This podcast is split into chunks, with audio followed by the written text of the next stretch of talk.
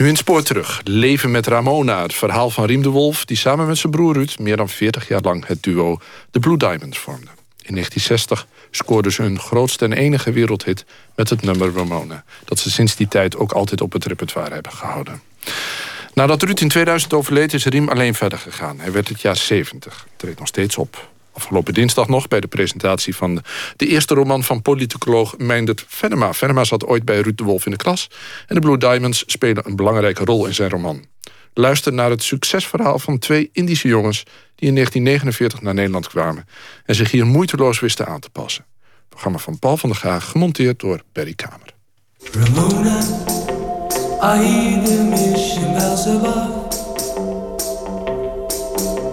Ramona, we'll meet beside a waterfall. I dread the dawn when I awake to find you gone. Ramona, I need you, my own. Mijn vader uh, had recht op één jaar verlof. Hij werkte bij de KPM, een uh, scheepvaartmaatschappij. En pa mocht een jaar ergens naartoe. En omdat we al wat uh, familie in Europa hadden wonen, met name in Nederland. Toen zei hij, nou dan gaan we een jaartje naar Nederland. En we zijn in Driebergen terechtgekomen. Dat was allemaal geregeld door KPM. Totdat pa uh, heel, kort daarop ziek werd. ze ontdekten een vlekje op zijn long. En toen heeft hij in Doorn, een paar kilometer verderop, heeft hij anderhalf jaar gekuurd. Dat was één reden waarom we gebleven zijn. En de andere reden was omdat Indonesië in dezelfde tijd onafhankelijk werd. En we toch moesten kiezen of terug naar Indonesië en Indonesisch paspoort of in Holland blijven. Toen zei pa, nou jongens, we blijven gewoon in Nederland. I press you, caress you, and bless the day you taught me to care.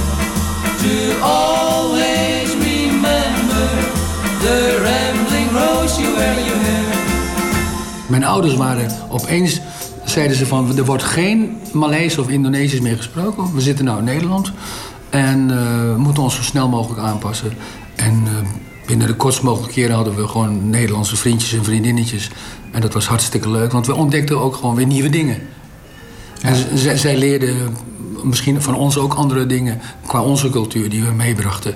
En dat is gewoon een, uh, ja, een uitwisseling geweest. Ja. Jullie cultuur, dat is zeg maar de Nederlands-Indische cultuur, de, de, de Indo-cultuur?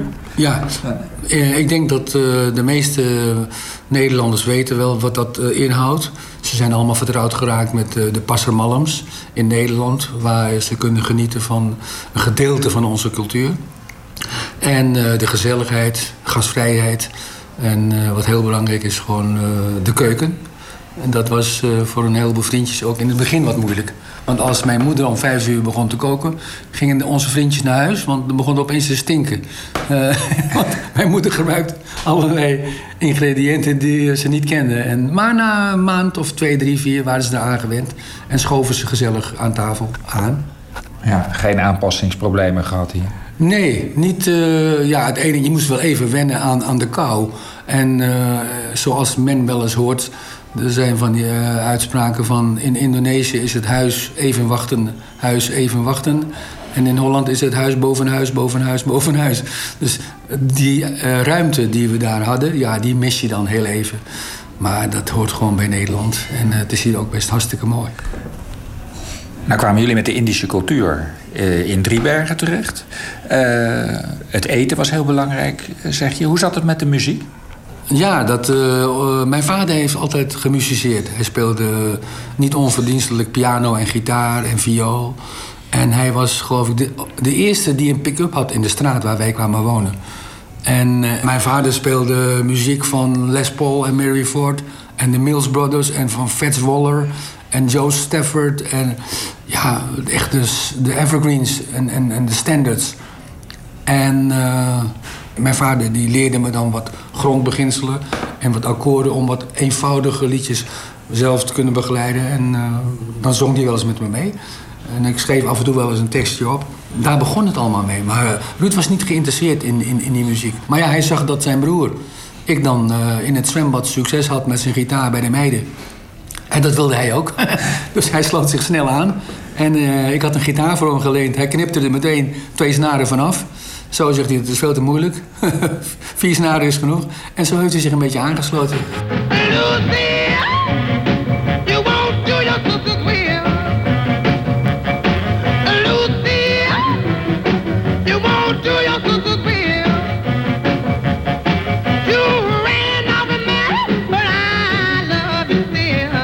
Wij zijn in Driebergen begonnen bij uh, feestjes van vrienden thuis, op schoolfeestjes. En uh, toen heten we de Cool Cats. En uh, wij kleden ons dan een beetje ja, cool, vonden wij. We hadden van die gestreepte t-shirts aan. En een baardje opgeplakt. Maar we, we zongen ook wat skiffelmuziek. Uit de tijd van de groep van Lonnie Donegan. En dat deden wij dan. We hadden wat repertoire van Little Richard en Bill Haley. En ja, Cool Cats vonden wij wel cool. Maar die Cool Cats die speelden al rock and roll. Nou ja, wat je dan uh, rock and roll mocht noemen, wij uh, beheersten misschien vijf akkoorden maximum. En uh, we huurden altijd een bas of we hadden een theekist. En we huurden een bas. En ik weet nog, we gingen naar Utrecht naar een muziekwinkel en dan vervoerden we die bas gewoon in de trein, want we hadden geen auto, niks. En als we naar de gig moesten hier in de buurt, dan hadden we een grote, ja, een kar eigenlijk, een handkar en een twee bromfietsen ervoor. Een zundap en een poeg. En dan gingen we naar ons optreden toe. En het was, ja, levende lol. En we speelden inderdaad skiffle en een beetje rock'n'roll. Dat waren eigenlijk ook de enige nummers die we hoorden op de radio. Want je had toen nog geen Radio Veronica zelfs. We hadden dus, mijn vader luisterde altijd naar de EFN. Dat was American Forces Network. Mm -hmm. En daar hoorden we dan die uh, dingen die voorbij kwamen. Dat waren dan meestal uit Amerika. En uh, daar zijn we mee begonnen. Good afternoon. It's time again for your teens from AFN Berlin. Bob Teneri and Sandy McQuarrie to spin your favorite records and announce the news of interest here in Berlin. Bob, what's today's first dedication? Well, Sandy, it's going out especially to Christine from Bernie, and the title is "It's Up to You" by that big teenage idol, Rick Nelson.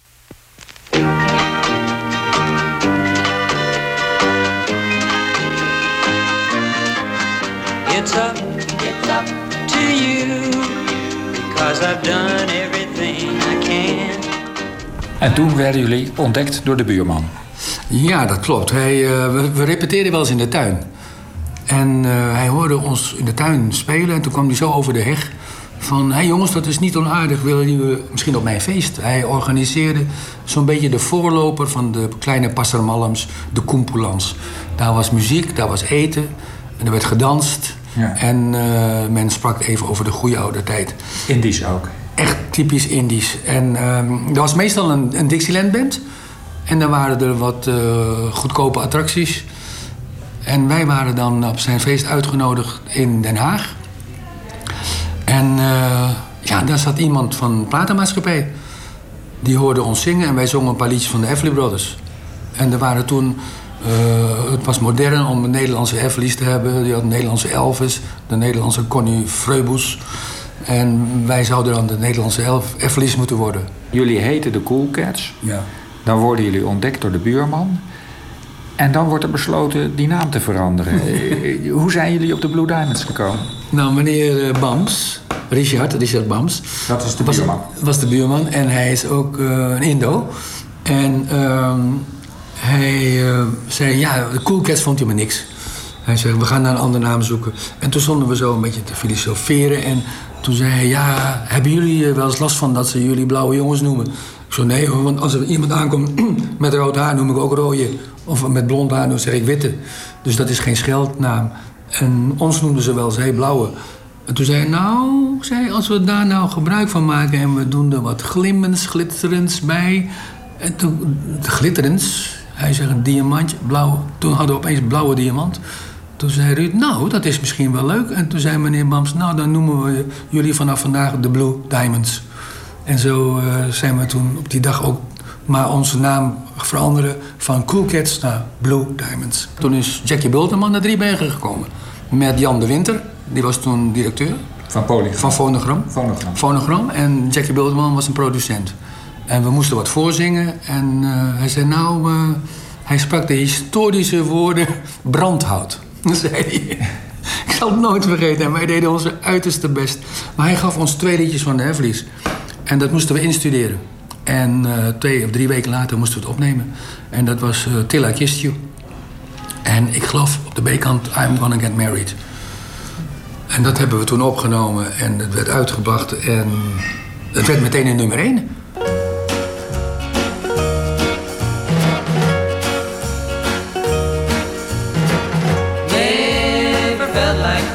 Until I kissed you. How did I exist until I kissed you?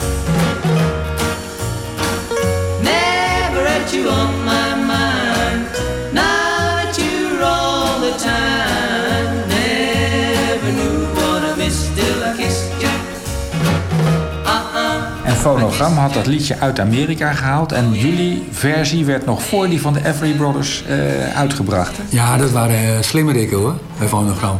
Want er kwam een cashbox binnen van de Hot 100 uit Amerika. En eh, ze gingen dan kijken voor Blue bij Everly Brothers. En daar zat Tilla Kistio in. En het duurde altijd drie, vier weken voordat de originele pas in Nederland uitkwam. Maar wij zaten binnen twee weken of anderhalve week zaten we in de studio. En we brachten hem uit de volgende maandag. En eh, we verkochten er meteen 80, 85.000 van. Ja, dat was voor de jongens heel sneu. maar voor ons was dat natuurlijk een eh, ja, bijzondere... Ja, opeens dan had je een plaat in je handen en je moest op gaan treden voor groot publiek. Ja, dat was wat. Ik zie ons nog staan met Tilla Kistju. En dat was eigenlijk het begin van, eh, ja, de, niet de ellende, maar van een lange periode Everly Brothers. Ja. En wanneer, wanneer was dat precies? Eh, we begonnen 59 en dat hebben we volgehouden tot. eh, toen eh, werd Warner Brothers een beetje boos op fonogram. Toen zeiden ze van die jongens uit Driebergen moeten maar stoppen met dat kopiëren van Donneville. En eh, dat hebben we beloofd. Maar toen hadden we een probleem. Wat nu? En toen riep Bulteman, nou, ik heb wel een idee, want we moesten datzelfde jaar een plaat uitbrengen. Ik heb acht liedjes, ga er maar naar luisteren en eh, we gaan het zo snel mogelijk opnemen. Dus we kwamen thuis en we hebben de bandrecorder van mijn vader geleend. En toen hoorden we liedjes voorbij komen. Ik zeg tegen u, wat is dit voor muziek? Ja, zei Ruud, dat gaan we niet opnemen, want wij dachten no more Everly's, dan maar rock and roll. En, eh, want het waren allemaal evergreens, zoals All of Me en Always en Till We Meet Again, Ramona. Dat was muziek voor oude lullen, zei Ruud. Ja, muziek uit de jaren twintig. Ja, dus wij naar Bulteman gebeld en zeiden... Om Jack, sorry, maar eh, we willen liever wat ander repertoire. Nee, zei hij, eh, we hebben al muzikanten besteld... en ik ben al bezig met de partituur aan het schrijven. We gaan het over twee weken gaan we het opnemen. Dus ga maar hard studeren en dan zien we elkaar in de studio. Dus Ruud en ik toch met tegenzin en met hulp van pa... die die liedjes wel kende... hebben we dat zo goed en zo kwaad eh, ingestudeerd... en daar stonden we dan in de studio... En we hadden die acht nummers opgenomen en ik geloof een week later werden we uitgenodigd om een tv-programma te doen. Willy Alberti was ziek geworden en of wij zijn plek in konden nemen.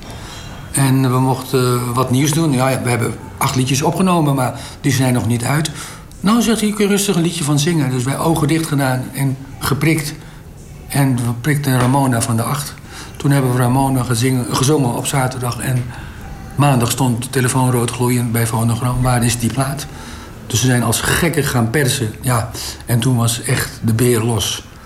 Ja, dat was een eh, nog grotere ervaring dan Tilla Kistju. Want toen werd het eh, wereldwijd werd het ook eh, echt een hit. Doordat we het zowel in het Duits, die acht liedjes opgenomen hadden, als in het Spaans. Dus we zaten van Zuid-Amerika tot, zeg maar, tot Tokio. En Jullie hadden ze in drie talen opgenomen. ja. ja, dus dat was ons geluk. En we hadden opeens hadden we ook de oudere mensen. En ook de jongeren, de kids vonden het ook best leuk, want het had een leuk jasje aangekregen. Ramona was gewoon veranderd van een wals naar een beetje een uptempo en een swing. Dus dat was al, ja, ik geloof dat alles go- goed bij elkaar kwam op dat moment. Dat was eigenlijk het, eh, het hoogtepunt van de carrière van de Blue Diamonds. Dat, dat hebben we nooit meer evenaard. I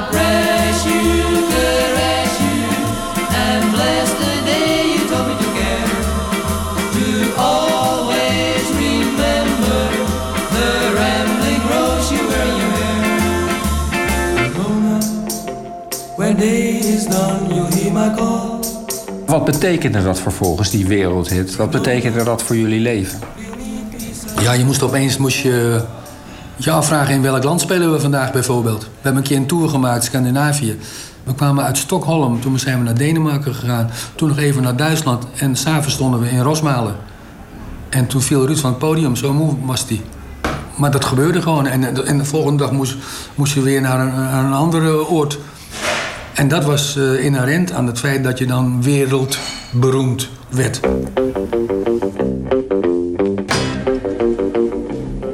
Goedenavond, dames en heren. Ik heet u van harte welkom bij de eerste aflevering van ons programma Top of Flop.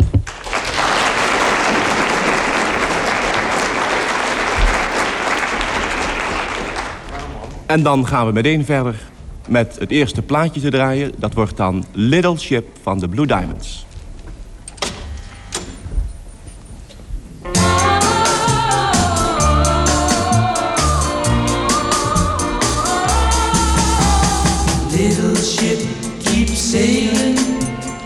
Sailing across the sea. Bring my love and baby safely home to me.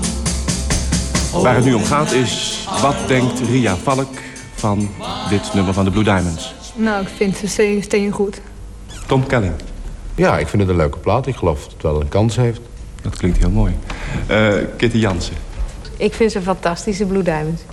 Enorm. En hoe denkt de heer Henk Stibbe daarover? Ik vind het uitstekend en ik vind het een hele goede plaat. Ik zie er een goede toekomst in.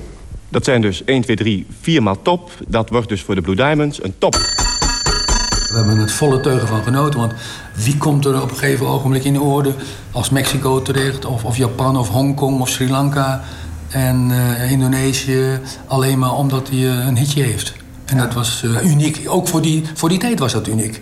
Je, je noemt het land als laatste, maar het moet voor jullie heel bijzonder zijn geweest om op die manier terug te keren naar Indonesië. hè? Ik geloof in 1964 voor het eerst. Ja, wij werden uitgenodigd om daar eh, op te treden. En eh, we vlogen naar Indonesië. En we keken toen we landden, keken we en we zagen, het stond zwart van de mensen op het airport. En we traden op in, in het stadion in Jakarta. En eh, op een gegeven ogenblik waren wij de verloren zonen. Die in het verre Europa een carrière gemaakt hadden. Zo werden we ontvangen. Na al, allerlei problemen die Nederland had gehad met Indonesië, politiek. En eh, we werden daar echt fantastisch ontvangen. En we hadden wel een boodschap meegekregen van het ministerie hier. Dat we ons zo'n beetje moesten gedragen als de ambassadeurs. Want we waren de eerste Nederlandse artiesten. We waren samen met Anneke Grunlo. En eh, of we ons eh, alleen maar netjes wilden gedragen. En ja, we zijn sowieso al eh, heel erg netjes van huis uit. Met beide voeten op de grond vastgespijkerd door onze ouders. Dus daar hadden we geen moeite mee. Maar het feit dat je dan, dan terugkomt en dan dat land weer ziet waar je vandaan gekomen bent. En dan de populariteit die we daar hadden. Dat was onge- onge- onge- ongekend. We hebben nog familie ontmoet die daar nog woonde. En daar werden we ook, eh, waar zij woonden, als, als ja, hele helden werden we daar ontvangen. Het was gênant af en toe.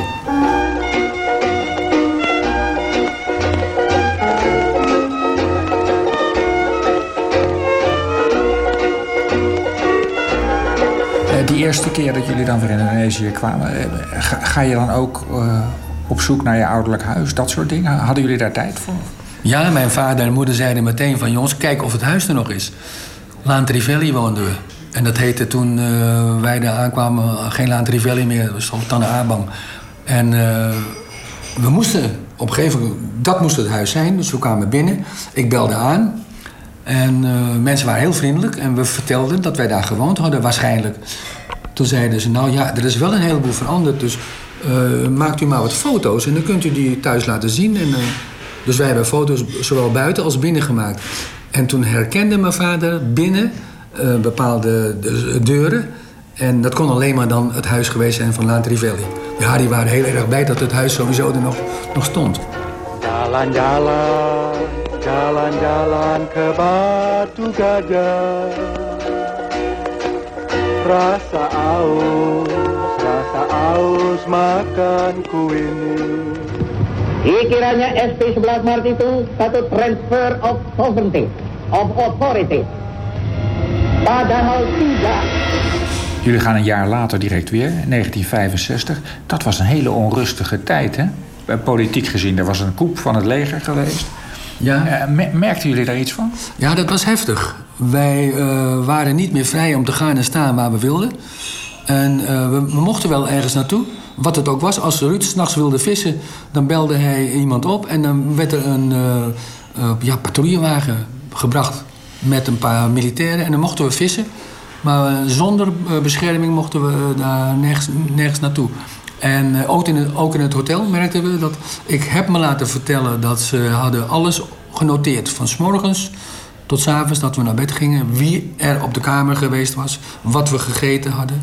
En eh, men wilde gewoon geen enkel risico lopen dat ons wat overkwam. Ik heb wel eens gelezen dat jullie in die tijd ook in uniform hebben opgetreden daar. Ja, dat was een, misschien niet zo'n slim idee. Ze wilden dat we eh, iets aparts gingen doen. En ja, ik weet niet hoe je aan deze informatie komt, maar het klopt. Ruud en ik en ook de bassist Chris en de drummer Dick... die eh, hadden een militair camouflagepak aangetrokken. Van het Indonesische leger. Ja. En eh, ja, want dat had op een gegeven ogenblik de macht. En ehm, daar stonden we. En Senayan was een boksring, hadden ze opgesteld. Met daar een cordon van allemaal militairen met wapen in aanslag. Daaromheen nog militairen. En het publiek zat er echt een beetje ver van het podium af. Stamp en stampvol. En wij traden daar op en we, ja, wij, wij deden Beatles. Het was daar verboden, die muziek. En we deden echt eh, muziek. eh, ja, daar hadden ze alleen maar stiekem naar kunnen luisteren. En Ruud en ik hadden daar heel veel succes mee. Maar, maar hadden, jullie door wat er gebeurde? Hadden jullie door dat er langzaam een nieuwe generaal, meneer Suharto, aan de macht was aan het komen? En daar hebben wij gelukkig niks van meegekregen, want men eh, hield ons een beetje weg. Ze vonden het vreselijk dat ze gasten die uit Nederland kwamen moesten confronteren met de problemen daar. Dus dat is voor ons altijd een beetje ja, verborgen gebleven. En later dacht ik van, ja Ruud, misschien was het toch niet zo slim om daar te gaan staan met een uniform aan. We hadden misschien onze glitterpakjes beter aan kunnen trekken. Come gather round, people, wherever you roam, and admit that the waters around you have grown, and accept it that soon you'll be drenched to the bone. If your time to is worth saving, then you better start swimming or you'll sink like a stone, or the times they are a changing. 1965 eh, gaat het nog heel erg goed. Dat is wel de tijd dat eh, in Nederland, maar ook eh, elders in de wereld, een nieuw soort popmuziek ontstaat. Eh, in Nederland krijg je de, de, de, de nederpop, de Indische rockbandjes leggen het een beetje af. Hebben jullie daar ook last van? Ja, we, we, we ontdekten het al toen we uit dienst kwamen. 1964 was er voor de Blue Diamonds niks meer te doen. Toen had je inderdaad de Beatles en de Stones en noem al die groepen uit Engeland maar. En gelukkig konden wij op tournee, want ons werkterrein hadden we zo groot gekregen. Dus na 64 zijn we naar Mexico gegaan en naar, weer naar het Verre Oosten. We hebben een tournee gemaakt van vier, vijf jaar lang. Met name naar eh, Zuid-Amerika. En eh, met name in, in Mexico hebben wij een anderhalf jaar getoerd. Ramona, te cantan todos al mirar. Ramona, tus lindos ojos verde mar. We waren in, in, in Mexico. En eh, hadden daar een half jaar op, opgetreden in de diverse clubs en theaters. En eh, Ruud had iemand ont- ontmoet. En eh, we moesten terug naar Europa om op te treden, maar Ruud bleef in, Mexi- in Mexico. Hij zegt, ga jij maar alleen met Chris en Dick. Dus ik alleen met de drummer en de bassist. Of de, de drummer en de bassist Chris naar Nederland. En ik moest me hier verstoppen, want we hadden nog contracten en Ruud kwam niet. Dus toen hebben een andere jongen erbij gezocht. Chris heeft zijn snor eraf geschoren en zijn haar zo gekamd als Ruud. Gitaar omgehangen en we zijn verder gegaan. Als Blue Diamonds met een ja, nieuwe zanger eigenlijk, zonder Ruud. Ruud zijn avontuur was voorlopig eventjes van de baan. Die bleef in Mexico. Tot twee jaar daarna belde hij op of ik hem op zou kunnen komen halen. Ik zeg ja, ik wil je wel ophalen, maar ik ga niet even naar Mexico. Dus toen kwamen we... Nee, zegt ik sta op Schiphol. stond hij op Schiphol met zijn koffertje. Die was eh, weer teruggekomen. Hij wilde toch weer gaan spelen. En toen heeft Chris en haar weer eh, anders gekampt en zijn snor laten staan. Is weer bas gaan spelen en Ruud zong weer vrolijk mee met de Blue Diamonds. Oh, Carol. I'm about. Darling, I love you.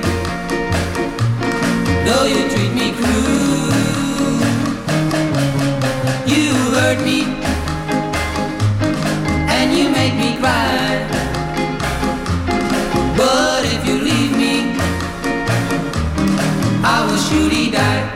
Blue Diamonds, dat was toch heel lang, zeker in de jaren 70 en 80, voor veel mensen eigenlijk iets van vroeger, iets nostalgisch. Ja. En niet iets van nu. Ja, wij hadden dus eh, op een gegeven moment... Ons publiek beperkte zich ook alleen maar tot dezelfde generatie... die onze platen eh, bleven kopen. Zeg maar eh, de, de 60ers en de 50ers. En eh, het was toen ook... eh, je had ook voor deze generatie avonden. En dat was vaak in een discotheek, maar dan was die alleen maar voor wat oudere mensen bedoeld. En dat was ons publiek, of personeelsfeesten. Want Ruud en ik deden dan, ja, we hadden een beetje een, net repertoire, noemt men dat dan. En dat paste overal wel op een feest. Het hoefde niet uitbundig te zijn. En we zongen onze hitjes en we pasten het aan met wat stevige nummers. Dus we wisten wel een repertoire eh, uit te zoeken, wat dan ook voor deze mensen eh, toegankelijk was. En dat was ons geluk. En Duitsland. We werden weer ontdekt in Duitsland. En dat was een heel, eh, eh, hele hoofdstuk apart. En we hebben toeren weer gemaakt. Die logen er niet om. Weer hetzelfde als in de 60 jaren. Ramona, zum Abschied sag dir goodbye. Ramona, ein Jahr geht doch so schnell vorbei. Verzag nicht und Ruud was het spuugzat. Ruud zei op een gegeven ogenblik... Riem, ik ga Ramona niet meer zingen, denk ik. Ik zei, nou, dan hebben we een probleem, want de mensen komen voor Ramona. Maar we gaan in ieder geval, de volgende plaat wordt wat anders.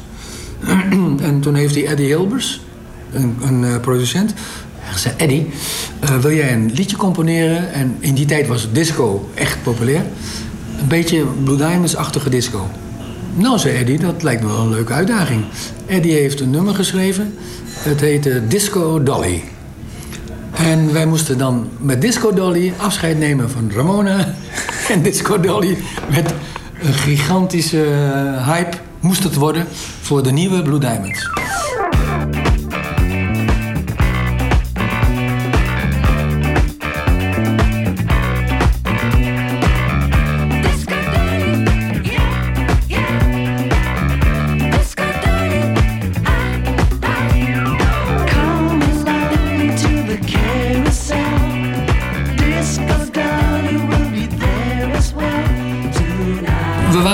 Ik geloof dat Hans van Wilgenburg presenteerde in het KRO.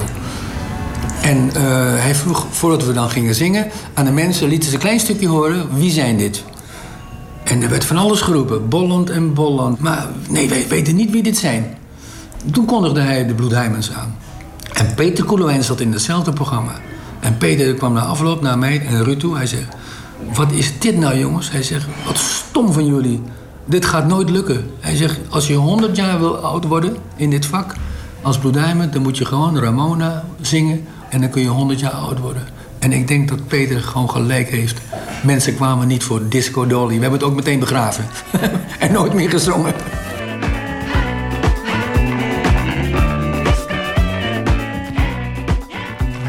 En het stond ook wel eens in het contract vermeld. Verplicht. In Duitsland met name. Het repertoire wat we moesten zingen.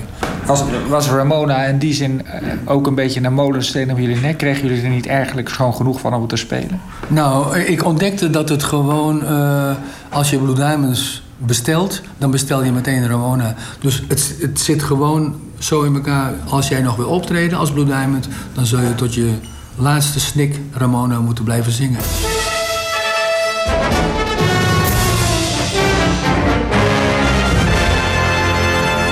Dames en heren, goedenavond.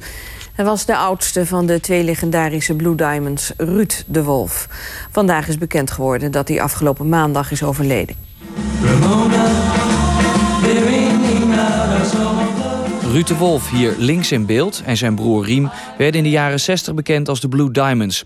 In het begin imiteerden ze nog Amerikaanse artiesten als de Everly Brothers. Maar het liedje Ramona maakte de Blue Diamonds zelf wereldberoemd.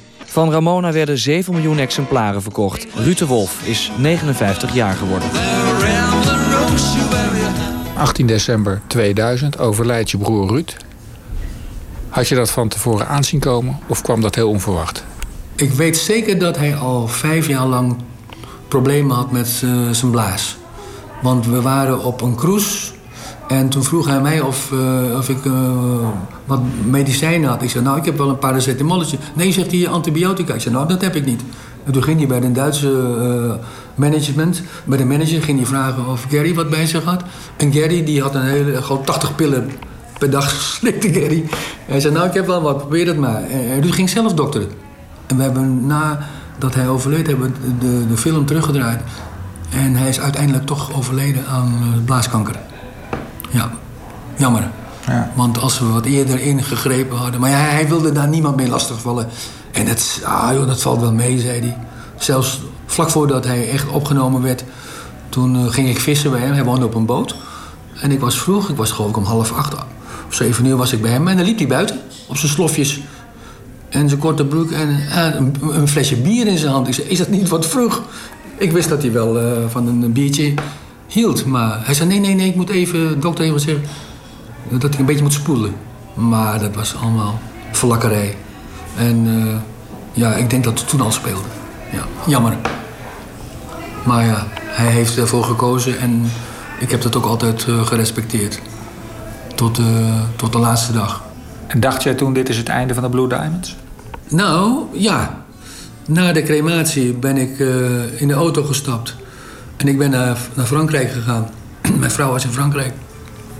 Ik wilde daar dan de kerst bij mijn vrouw eh, meemaken samen. En ehm, toen zei ik tegen haar, wat zal ik doen? Nou, zegt ze, eh, ga maar eerst even bijkomen. Want ik was echt van slag. En ik eh, kwam terug na het weekend. Of na de kerst was ik terug in Nederland.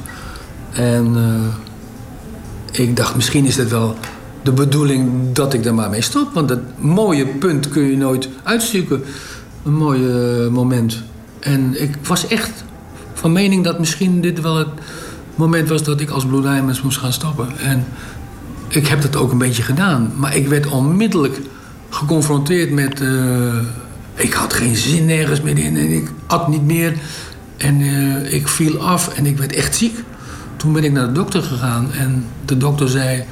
Wat is er aan de hand? Ik heb het hele verhaal verteld. Hij zegt, nou Riem, je kunt niet verwachten dat je na 44 jaar... zomaar die knop even om kunt zetten. Dit heeft veel te veel eh, te maken met het feit dat je met je broer zo intensief bezig geweest bent.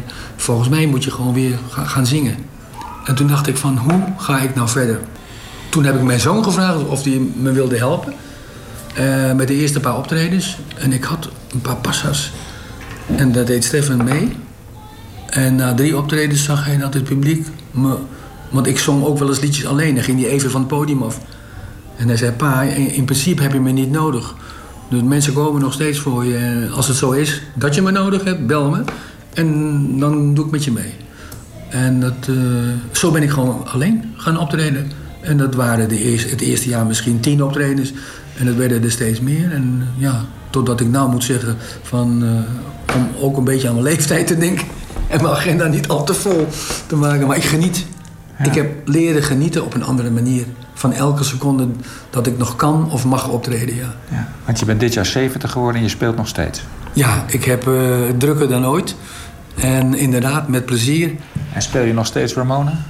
Ja, en af en toe, ja, als ik zie dat er eh, eh, een gelegenheid voor is, dan soms dan zing ik het een stukje in het Spaans. En eh, dan zing ik het weer op mijn manier, een beetje moderner. Ja, ik kan, ik kan nou alles doen wat ik wil. Ik hoef niet aan mijn broer te vragen of hij het goed vindt. En dat is ook een gelukkige bijkomstigheid. Ja, maar ik weet zeker dat hij elke optreden stiekem over mijn schouders zit mee te genieten. En ik weet zeker dat hij me nog steeds stuurt. In het begin had ik er moeite mee, maar nu geniet ik ervan. Want eh, ja, hij zorgt altijd voor dat het alles weer voor elkaar eh, goed terecht komt. Ja, ik zeg ook elke keer bedankt broer. En ik vraag hem ook of hij genoten heeft. En eh, meestal zegt hij ja, dus. nee, dat is fijn om te ervaren. Hele rare ervaring, maar ja, het hoort misschien bij Blue Diamonds tot de laatste snik dat we toch met z'n tweeën zijn. Ook al sta je daar alleen voor je gevoel, zijn jullie met z'n tweeën. Ja, ik heb nog steeds... En ik ben niet de enige. Er komen mensen naar me toe na het optreden... en die hebben hem ook gevoeld en gezien. En het is ook zo. Ik weet zeker dat dat gebeurt. En het is... eh, ja, het, kan niet anders zijn dat het zo is. Want er, zijn momenten dat ik in de auto wil stappen... en dat ergens een stemmetje in me zegt van... zou je dat niet even meenemen of eh, heb je dat meegenomen? En dan zeg ik, hé, hey, bedankt broer. Want ik ben ook eh, op mijn 70ste een beetje vergeetachtig. Ramona, I.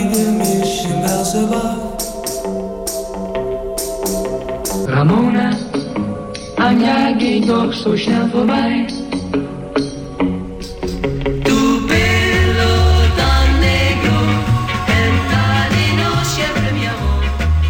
U hoorde Riem de Wolf in Leven met Ramona. U kunt van dit programma